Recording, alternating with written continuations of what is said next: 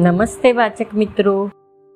આજનો બાલમૂર્તિનો લેખ છે, બાળ ઉછેરની પાયારૂપ ચાવીઓ.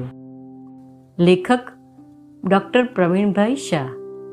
પ્રેમ એટલે બાળકનો સંપૂર્ણ સ્વીકાર.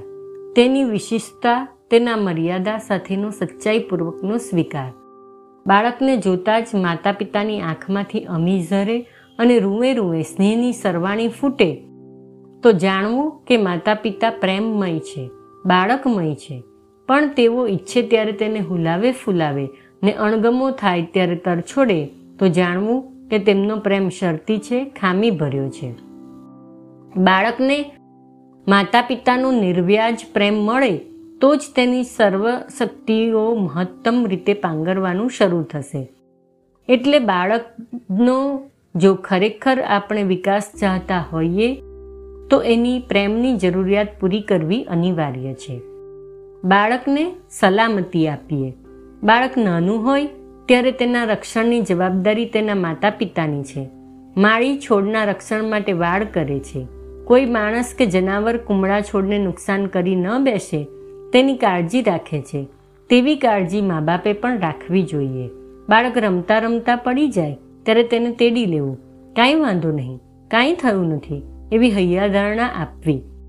એ તો પડી જવાય. એમાં શું? એમ કહી પ્રસંગની ગંભીરતાને ઓછી કરવી.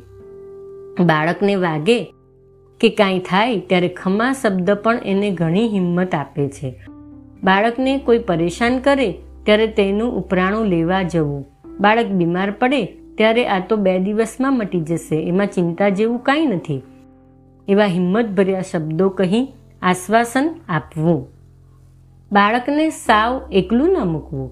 બાળક ઘોડિયામાં સૂતું હોય ત્યારે તેને સૂતું મૂકીને લાંબો સમય બહાર ચાલ્યા ન જવું.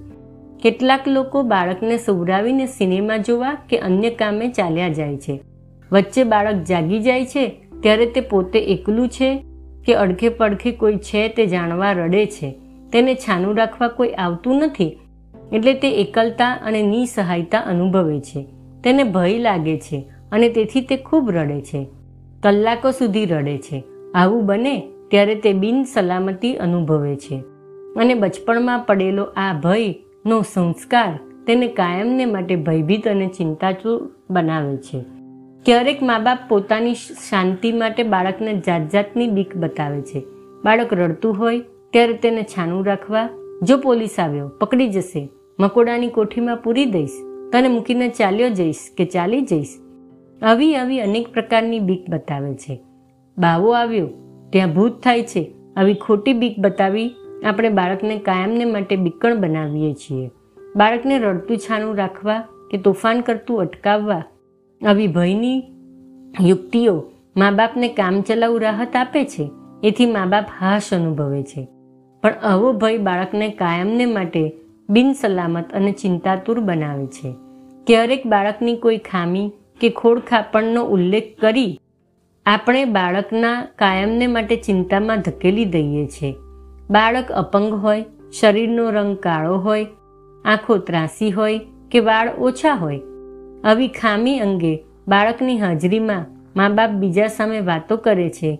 તેનાથી બાળક બિન સલામત બને છે. આપણા બાળકો વિશેના આપણા આવા ઉચ્ચારણો બાળકોમાં ભયના બીજ વાવે છે. તેમને પોતાની ખામી અંગે ચિંતાતુર બનાવે છે.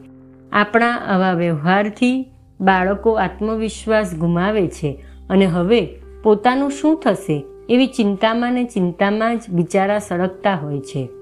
આપણે આવા બાળકોની ખામીની ચિંતા કરવાને બદલે તેઓની આવડત તરફ વિશેષ ધ્યાન આપવું જોઈએ.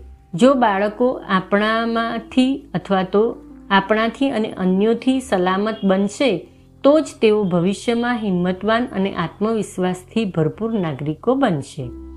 બાળકને સ્વતંત્રતા આપીએ.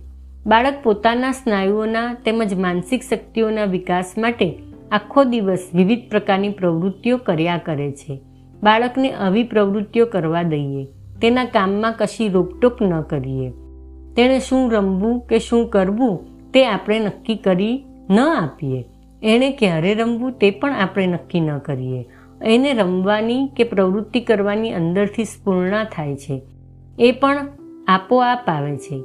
એ પળોમાં જ બાળક કશુંક કરવા પ્રવૃત્ત બને છે.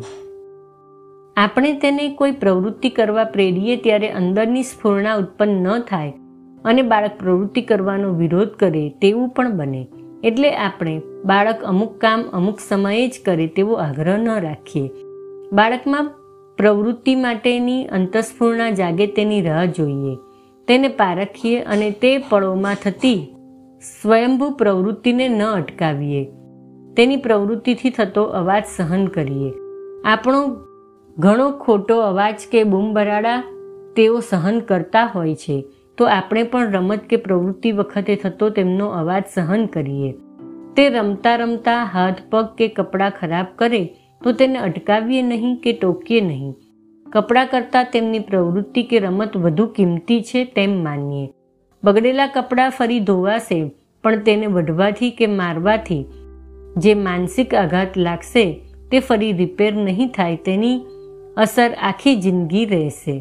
બાળક એના અંગત કામ જાતે કરે ત્યારે તેને અટકાવીએ નહીં, પણ તેને તેમ કરવા માટે પ્રોત્સાહન આપીએ.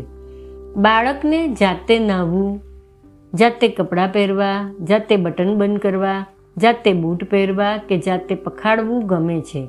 પોતાના આવા અંગત કામ જાતે કરવાની હોશ હોય છે. આવા કામ બાળકો બરાબર નહીં કરે એવી બીકે. આપણે તેમને મદદ કદી કરવા ન કૂદી પડીએ. તેમને તે કામ કરતાં ભલે વાર લાગે, કામ થોડું નબળું થાય, પણ એમ કરતાં જ તેઓ કામ શીખશે. વળી તેમને જેમ જેમ કામ આવડતું જશે, તેમ તેમ તેમનો વિશ્વાસ વધતો જશે, તેઓ સ્વાવલંબી બનશે તથા તેઓ પોતાના સ્નાયુઓ પરનો કાબુ મેળવતા જશે.